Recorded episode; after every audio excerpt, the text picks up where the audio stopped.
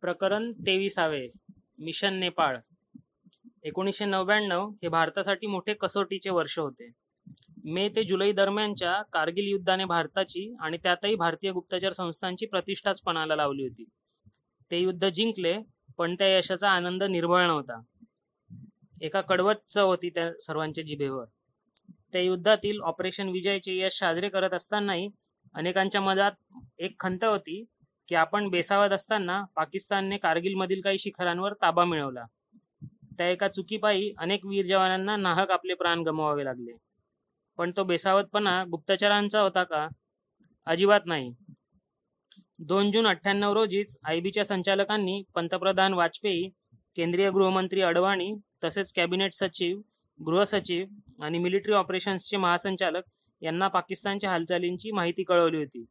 मात्र रॉला त्याची कल्पना देण्यात आली नव्हती. केंद्र सरकारने नेमलेल्या कारगिल रिव्ह्यू कमिटीच्या अहवालातच याची नोंद आहे. तेव्हा हे गुप्तचरांचे अपयश नव्हते. परंतु तरीही त्यावेळी ते भारतीय गुप्तचर संस्थांच्याच माथी मारण्यात आले होते. तो सलमानात असतानाच रॉचे आणखी एक अपयश समोर आले होते. बारा ऑक्टोबर नव्याण्णव रोजी जनरल परवेज मुशर्रफ यांनी लष्करी बंड करून पाकिस्तानची सत्ता हत्यात घेतली होती. रॉसाठी तो धक्काच होता. रॉच्या गुप्तचरांना त्याची साधी चाहूलही लागू शकली नव्हती. आणि त्यावेळी तो लागण्याची शक्यताही नव्हती. कारण कारगिल युद्धाचा काळ म्हणजे मे ते जुलै नव्याण्णव. या काळात रॉच्या सिगिंट विभागाने मोठीच कमाल केली होती. त्यांनी मुशर्रफ यांचे संभाषण इंटरसेप्ट करण्यात यश मिळवले होते. मेच्या अखेरच्या महिन्यात मुशर्रफ बीजिंग दौऱ्यावर गेले होते. तिथून ते युद्धासंदर्भात सातत्याने त्यांचे chief of army lieutenant general Mohammad Aziz Khan यांच्याशी बोलत असत.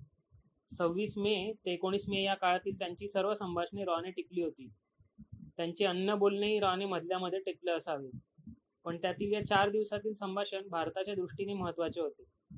कारण त्यात मुशर्रफ त्यांच्या नागरी सरकारबाबत कशी तुच्छता बाळगून होते हे दिसत होतेच.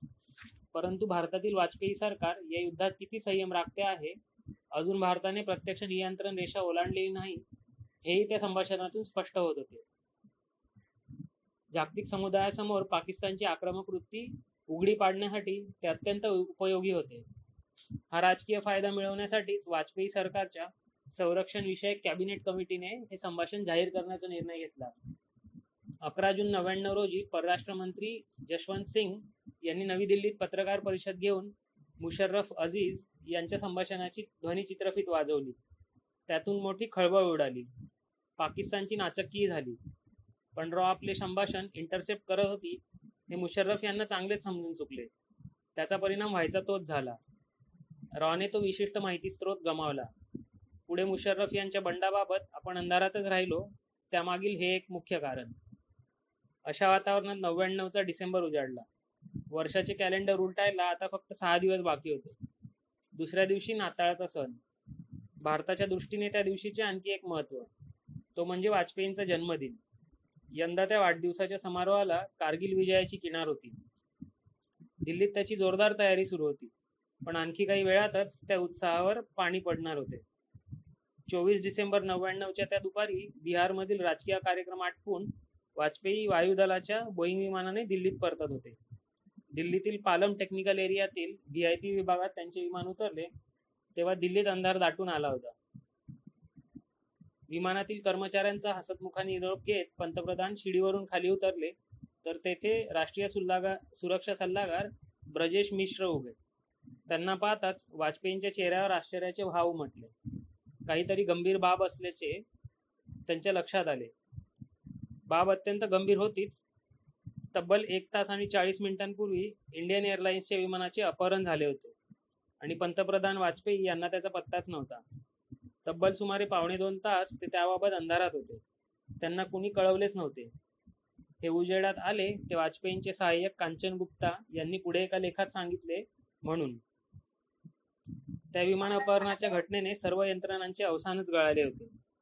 किंकर्तव्य मूड अवस्था झाली होती त्यांची. त्याचाच हा परिणाम होता. देशाचे पंतप्रधान वायुदलाच्या बोईंग विमानाने प्रवास करत होते. त्या विमानात उपग्रह दूरध्वनीची सोय तेव्हा नव्हती. पण वैमानिका करवी त्यांना ती खबर द्यावी हेही कुणाला सुचले नव्हते. धक्का खरोखरच मोठा होता. त्या दिवशी काठमांडूतील त्रिभुवन विमानतळावरून इंडियन एअरलाइन्सच्या फ्लाईट एट वन फोरने नेहमीप्रमाणे उड्डाण केले होते. त्यांचे गंतव्यस्थान होते दिल्लीतील इंदिरा गांधी आंतरराष्ट्रीय विमानतळ. सायंकाळी चार चाळीसच्या सुमारास त्या विमानाने भारतीय हवाई हद्दीत प्रवेश केला. त्याचवेळी तोंडावर लाल बुरखे घातलेले पाच दहशतवादी उठले. त्यातील एक चष्माधारी दहशतवाद्याच्या हातात बॉम्ब होता. तो फोडण्याची धमकी देत त्यांनी विमानाचे अपहरण केल्याची घोषणा केली. लाहोरकडे नेण्याचा संदेशही दिला. कॅप्टन देवीशरण यांनी प्रसंग प्रसाव प्रसंगावधान राखून त्या दहशतवाद्यांना सांगितले की विमानात त्यासाठी पुरेसे इंधन नाही. ते अमृतसरला उतरवावे लागेल. नाईलाजाने दहशतवाद्यांना त्यांचे ऐकावे लागले. विमान अमृतसरला उतरवण्यात आले. त्यावेळी इकडे दिल्लीत पंतप्रधान वाजपेयींच्या अध्यक्षतेखाली तातडीची बैठक बोलवण्यात आली. अपहरणकर्ते इंधनाची मागणी करत होते. अमृतसर विमानतळावरील अधिकाऱ्यांना काय करावे कळत नव्हते. आणि इकडे कॅबिनेट सचिव यांच्या अध्यक्षतेखाली आपत्ती व्यवस्थापन गटाला काही सुचत नव्हते. त्या विमानाला कसेही करून अडवा त्यांचे उड्डाण लांबवा असे आदेश देण्यात येत होते. सरबजीत सिंग हे तेव्हाचे पंजाब पोलीस प्रमुख. त्यांना विमानाची चाके पंक्चर करा असे सांगण्यात आले. सरबजीत सिंग म्हणतात ते असे बोलत होते की जसे काही ती सायकलची चाके आहेत पण मग विमान अडवायची तरी कसे? तिकडे विमानतळावर नुसताच गोंधळ सुरू होता. एकदा तर कांचन गुप्ता सांगतात परराष्ट्र मंत्री जसवंत सिंग वैतागून ओरडले होते कोणीतरी मोठी गाडी घेऊन जा. इंधनाचा ट्रक रोड रोलर काही तुमच्याकडे जे असेल ते धावपट्टीवर नेऊन उभे करा. अखेर इंधन घेऊन जाणारा टँकरच विमानासमोर धावपट्टीवर आडवा उभा करायचा असे ठरले. दरम्यानच्या काळात पंजाब पोलिसांनी विमानतळावर पोलीस कमांडोंच्या दोन कंपन्या तैनात केल्या. राष्ट्रीय सुरक्षा रक्षकांच्या एन एस जीच्या कमांडोंना अमृतसरला जाण्याचे आदेश देण्यात आले होते. पण त्यांना तिकडे घेऊन जाण्यास विमान लवकर उपलब्ध होऊ शकले नाही. विमानात घुसून दहशतवाद्यांचा खात्मा करण्याची पोलीस कमांडोंची तयारी होती. पण तरी त्या कारवाईत काही प्रवासी मारले जाण्याचे भय होतेच. केंद्र सरकारची त्याला अजिबात तयारी नव्हती. प्रवाशांना काहीही होता कामा नये असे सरबजीत सिंग यांना सांगण्यात आले होते. शेवटी विमान अडवण्यासाठी इंधनाचा टँकर पाठवण्यात आला. पण तो धावपट्टीवरच लांबवर उभा केल्याचे पाहून दहशतवाद्यांना संशय आला आणि त्यांनी वैमानिक देवी शरण यांना धमकावून विमान उडवण्यास भाग पाडले. त्यावेळी त्यांचे नशीब बलवत्तर की त्या विमानाची आणि टँकरची धडक थोडक्यात टळली. टँकरच्या अवघ्या काही फुटांवरून विमानाने अवकाशात झेप घेतली. तेथून ते लाहोरला मग दुबईला नेण्यात आले. यापूर्वी अशाच परिस्थितीत दुबईने भारताला मदत केली होती. परंतु वाजपेयी सरकारच्या काळात दुबईशी भारताचे संबंध तेवढे चांगले नव्हते. त्यामुळे दुबईने ती बला आपल्या गळ्यात नको असे म्हणत हात झटकले.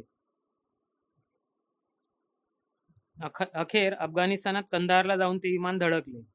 एकदा तालिबानच्या ताब्यात ते विमान गेल्यानंतर हे अपहरण नाट्य यशस्वीरित्या संपवण्याची आशाच माळवली होती.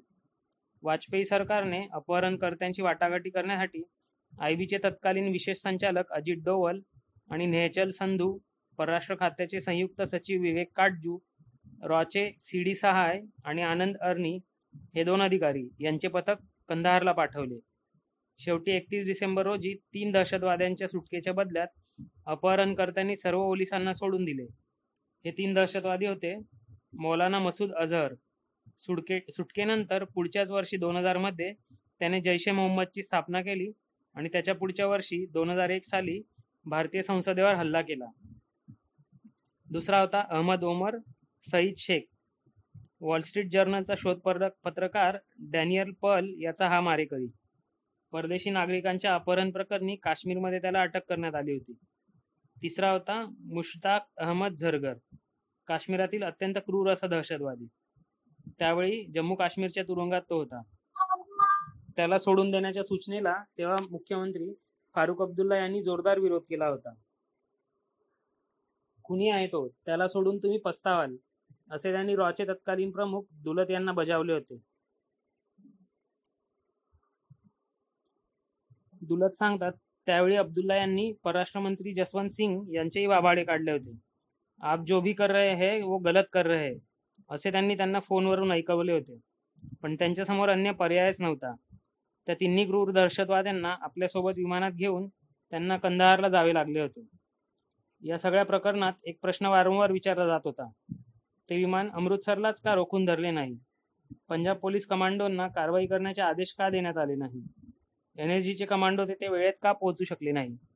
या प्रश्नांच्या उत्तरात जे सांगितले जाते ते तेवढे अविश्वसनीय आहे तेवढेच धक्कादायकही. रॉच्या काही माजी अधिकाऱ्यांच्या म्हणण्यानुसार त्याला कारणीभूत ठरला होता रॉचाच एक अधिकारी शशीभूषण तोमर. तोमर त्यावेळी काठमांडूच्या भारतीय दूतावासात काउन्सिलर या पदावर काम करत होते. यू व्ही सिंग हे गुप्तचर त्यांच्या हाताखाली काम करत होते. एके दिवशी त्यांनी तोमर यांना खबर दिली की त्रिभुवन विमानतळावरून इंडियन एअरलाइन्सच्या विमानाचे अपहरण करण्याची जैशे मोहम्मदची योजना आहे. त्याची आखणी सुरू आहे. तोमर यांनी त्यावेळी सिंग यांना फटकावलेच. कोणी दिली तुम्हाला ही माहिती? कोण आहे तुमचा सोर्स विमानतळावर एका अधिकाऱ्यानेच ही माहिती दिल्याचे सिंग यांनी सांगितले. तेव्हा उगाच नुसत्या अफवा पसरवू नका असे सांगून तोमर यांनी सिंग यांना वाटेला लावले. पण काही दिवसातच सिंग यांची माहिती खरी ठरली. विमानाचे अपहरण झाले. त्यावर कडी म्हणजे नेमक्या त्याच विमानाने तोमर हे दिल्लीला त्यांची आजारी पत्नी सोनिया हिला भेटायला चालले होते. तोवर त्या दहशतवाद्यांना पत्ता नव्हता पण रॉचा हा वरिष्ठ अधिकारी त्यांचा ओलीस होता. पण ते विमानात असल्याने काय फरक पडत होता? अमृतसरमध्येच त्या सर्वांच्या सुटकेची कारवाई का करण्यात आली नाही? याचे संयुक्तिक उत्तर कोणाकडेच नाही. पण अनेक जण या एका वस्तुस्थितीकडे बोट दाखवतात. ती म्हणजे शशीभूषण तोमर यांची पत्नी सोनिया ही पंतप्रधानचे प्रधान सचिव एन के सिंग यांची बहीण. वाजपेयींच्या पंतप्रधान कार्यालयातील एक सर्वात शक्तिशाली अधिकारी म्हणून तेव्हा सिंग ओळखले जात. यात भर म्हणजे सोनिया तोमर यांची धाकटी बहीण श्यामा ही अशाच एका शक्तिशाली व्यक्तीची पत्नी होती. त्या व्यक्तीचे नाव निखिल कुमार. ज्या कोमांडो पथकावर विमानाच्या सुटकेची कारवाई सोपवण्यात आली असती त्या एन एस जीचे संचालक होते ते. निखिल कुमार आणि एन के सिंग हे दोघंही आपत्ती व्यवस्थापन गटाचे सदस्य होते. कंधारमध्ये मात खावी लागली त्याची जी काही अनेक कारणे होती त्यातील एक महत्त्वाचे कारण होते आय बी आणि रॉ या दोन्ही संस्थांना नेपाळमधील आय एस आयच्या कारवाया रोखण्यात आलेले अपयश. त्या अपहरणामागे आय एस आयचा हात होता हे स्पष्टच होते. पण तो हात नेपाळमधून काम करत होता. अब्दुल लतीफ युसुफ नेपाळी दिलीप कुमार भुजेल आणि मेहरुजुद्दीन दांड हे अपहरणकर्त्यांचे साथीदार. त्यांनी त्यांना बनावट पासपोर्ट खोटी कागदपत्रे बनवून दिली होती. ते सारे नेपाळ मडले वस्तुतः सत्तरच्या शत दशकापासूनच नेपाळची भूमी हे भारतविरोधी कारवायांचे एक केंद्र बनत चालले होते. एकोणीसशे पंच्याहत्तरमध्ये सिक्कीमच्या स्वातंत्र्यासाठीचे एक कारस्थान कटमांडूत रचले गेले होते. त्या कारस्थानात सहभागी होती पाकिस्तानचे राजदूत चीनचे उपपंतप्रधान नेपाळचे राजे बिरेंद्र आणि सिक्कीमचे चोग्याल थोंडूप न्यामगाल. ते षडयंत्र रॉने मोडून काढले. परंतु एकोणीसशे ऐंशी पासून तर नेपाळ हा आय एस आयचा आणि भारत विरोधी दहशतवाद्यांचा अड्डाच बनत चालला होता. झंपा इलम तबलेगन पंचथर तराईचा भाग झालेच तर बिरगंज काठमांडू येथे अनेक आय एस आयची सेफ हाऊसेस होती. आय बीचे माजी संचालक धर यांच्या माहितीनुसार एकोणीसशे पंच्या पंच्याऐंशी ते दोन हजार एक या काळात एकट्या काठमांडूमध्ये आय एस आयने दीडशे काश्मीरी दहशतवाद्यांना आश्रय दिला होता. खलिस्तानवादी दहशतवादी जेथून भारतात रोज येस ये जा करत असत. त्यांना पाकिस्तानात प्रशिक्षणासाठी नेले जात असे. तेही अनेकदा नेपाळ मार्गेच. त्यासाठी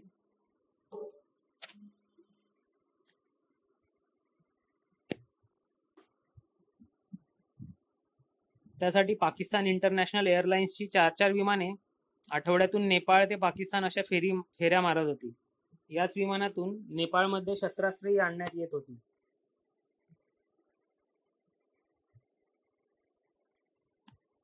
मात्र भारतीय गुप्तचरांची त्यावर अजिबात नजर नव्हती असे नव्हे. कंधार घटनेच्या दोनच वर्षाआधी ऑगस्ट एकोणीसशे सत्त्याण्णवमध्ये भारतीय गुप्तचर संस्थांनी नेपाळमध्ये एक धाडसी कारवाई केली होती. खलिस्तान कमांडो फोर्सचा खतरनाक दहशतवादी भूपिंदर भुडा याला त्यांनी काठमांडूत पकडून गुपचूप दिल्लीत आणले होते. जगातील एकमेव हिंदू राष्ट्र म्हणून नेपाळचे आपल्याकडे मोठे कौतुक. पण या हुडाची चौकशी केली तेव्हा समजले की या हिंदू राष्ट्रामध्ये आय एस आयने त्यांचे भक्कम नेटवर्क उभारले होते. त्याच्याकडून मिळालेल्या माहितीवरून पुढच्या दोनच महिन्यात आणखी सहा दहशतवाद्यांना नेपाळमधून गुप्तचर खात्याने ताब्यात घेतले. त्यांच्या चौकशीतून मिळालेल्या माहितीने भारतीय गुप्तचरांचे डोळे लखच उघडले. नेपाळमधील सत्तेच्या वर्तुळात उजळ माथ्याने वावरत असलेला मोहम्मद अरशद चिमा याचे पितळ या माहितीने उघडे पडले. पाकिस्तानच्या दूतावासातील प्रथम सचिव म्हणून चिमा वावरत होता. पण मुळात तो होता आय एस आयचा काठमांडूतला प्रमुख. नेपाळमधील शिक्षण संस्थांपासून व्यावसायिक कंपन्यांपर्यंत ठिकठिकाणी त्याने आपले एजंट तयार करून ठेवले होते. त्यांच्या सहाय्याने तो नेपाळमध्ये भारतविरोधी सायवॉर अर्थात मनोवैज्ञानिक युद्ध चालवत होता. या सायवॉरचा एक नमुना पाहायला मिळाला एकोणीसशे नव्याण्णवच्या डिसेंबरमध्ये. माधुरी दीक्षित ही तेव्हाची आघाडीची अभिनेत्री. ती नेपाळमध्ये गेली असताना एका वृत्तपत्राने तिची मुलाखत घेतली. त्यातील एका प्रश्नाला उत्तर देताना ती सहजच म्हणाली नेपाळ हे अगदी माझ्या मायभूमीसारखे आहे. ही मुलाखत प्रसिद्ध झाली आणि पाहता पाहता नेपाळमध्ये संतापाची लाट उसळली. माधुरीचे हे विधान म्हणजे भारताचे विस्तारवादी मनोवृत्तीचा नमुना आहे. भारतीय लोक नेपाळला भारताची वसाहत मानतात. अशा प्रकारचा प्रचार त्यामागे होता. नेपाळी नागरिकांच्या मनात आधीच भारताबद्दल एक विचित्र भावना असते. हा देश आपल्याला आपल्या संस्कृतीला अर्थव्यवस्थेला गिळंकृत पाहत कर करू पाहत असल्याचा समज तेथे खोलवर रुजलेला आहे. तेथील राज्यकर्त्यांनी भारताकडे सातत्याने संशयाने पाहण्याची वृत्ती जाणीवपूर्वक जोपासली. त्याचाच फायदा आय एस आयने घेतला. माधुरीच्या मुलाखतीच्या निमित्ताने नेपाळी मने पेटली. याची पुनरावृत्ती पुढच्याच वर्षी करण्यात आली. त्यावेळी निमित्त शोधण्यात आले ऋतिक रोशनच्या मुलाखतीचे. जानेवारी दोन हजारमध्ये त्याचा पहिलाच चित्रपट कहुना प्यारे प्रदर्शित झाला होता. तो प्रचंड गाजला. ऋतिक रातोरात सुपरस्टार बनला. त्यामुळेच बहुधा त्याला यावेळी लक्ष करण्यात आले.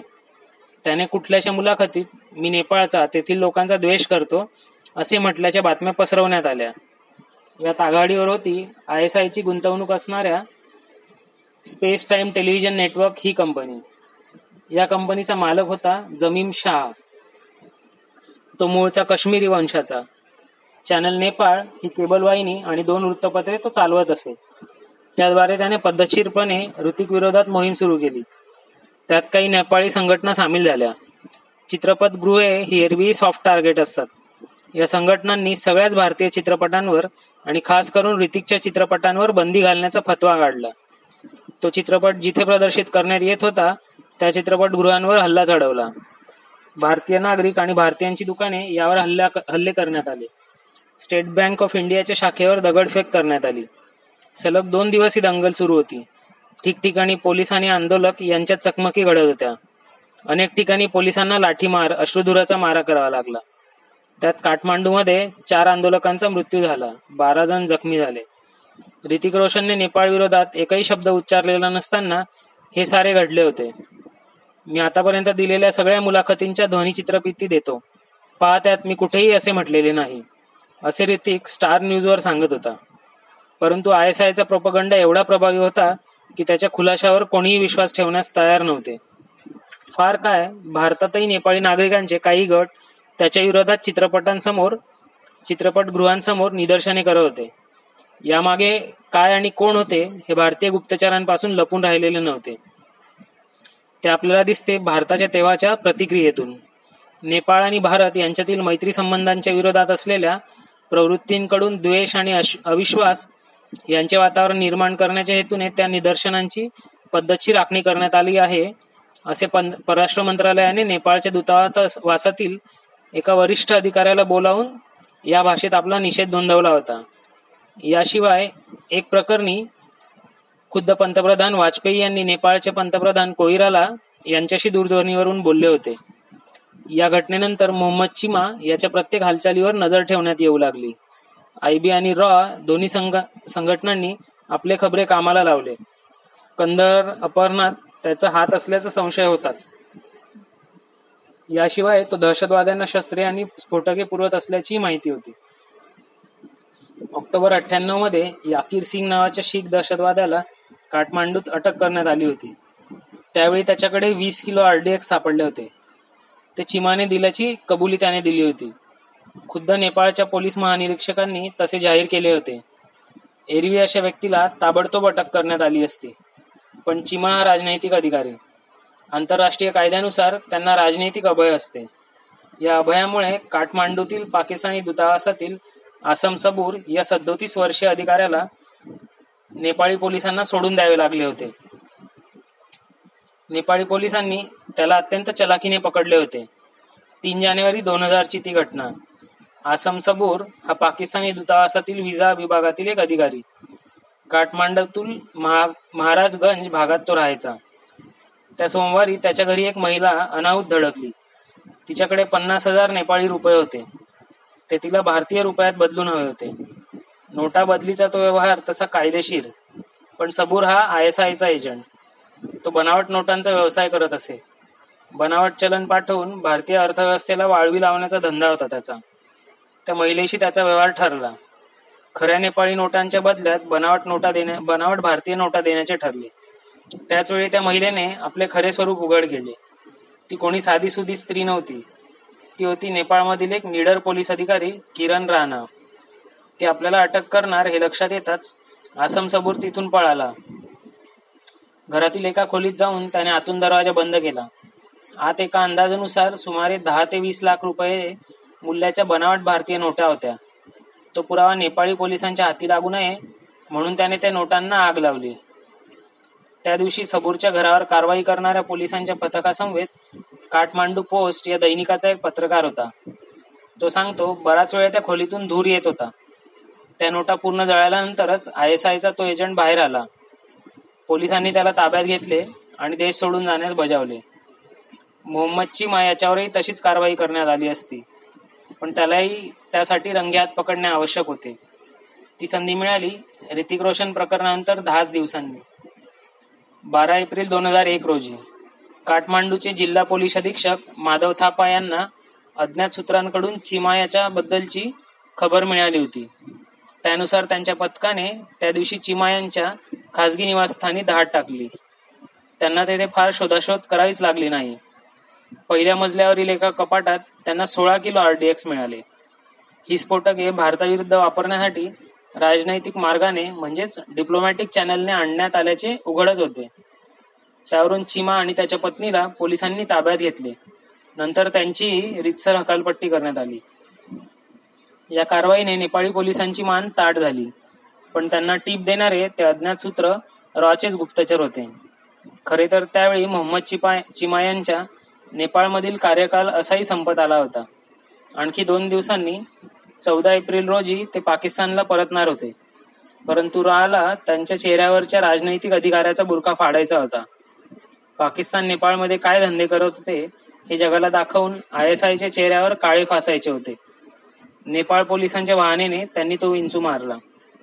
काठमांडूतील बानेश्वर या निवासी भागातील ज्या इमारतीत किंवा यांचे हे खासगी निवासस्थान होते त्याच इमारतीत एका बांधकाम कंपनीचे कार्यालय होते. तिचे नाव होते सॅचेल इंजिनिअरिंग वर्क्स ही मूळची भारतीय कंपनी. नेपाळमध्ये तिचा कारभार सांभाळत होता गुलाम हसेन चिमा नावाचा पाकिस्तानी. एकोणीसशे चौऱ्याण्णवपासून नेपाळमध्ये रस्ते बांधणी दुरुस्तीचे काम ती व्यक्ती करत होती. हे रस्ते होते प्रामुख्याने भारत नेपाळ सीमेवरचे. ही कंपनी आय एस आयची फ्रंट असल्याचा भारतीय गुप्तचरांचा संशय होता.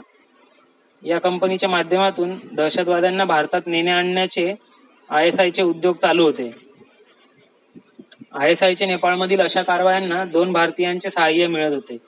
त्यातील एकाचे नाव होते मुफ्ती कैफायतुल्लाय तो उत्तर प्रदेशातला. हुझी या दहशतवादी संघटनेचा कमांडर होता तो. भारत नेपाळ सीमेवर त्याचे अनेक कॉन्टॅक्ट होते. त्यांचा वापर आय एस आय करत असे. तर दुसऱ्या भारतीयाचे नाव होते मिर्झा दिलशाद बेग. हा मूळचा उत्तर प्रदेशातील गोरखपूर मधला माफिया. नंतर तो नेपाळमध्ये स्थायिक झाला. एवढेच नव्हे तर तेथे खासदार म्हणून निवडून आला. दोनदा मंत्रीही झाला. तो आय एस आयचा एक प्रमुख हस्तक होता. भारतीय अर्थव्यवस्था आणि कायदा सुव्यवस्था यांना धोका पोचवणारे माफिया गुंड यांच्यासाठी नेपाळ हे अभयारण्य बनले होते. ते दिलशाद बेग याच्यासारख्या बडा राजकीय माफियांमुळे. हे थांबवणे गरजेचे होते.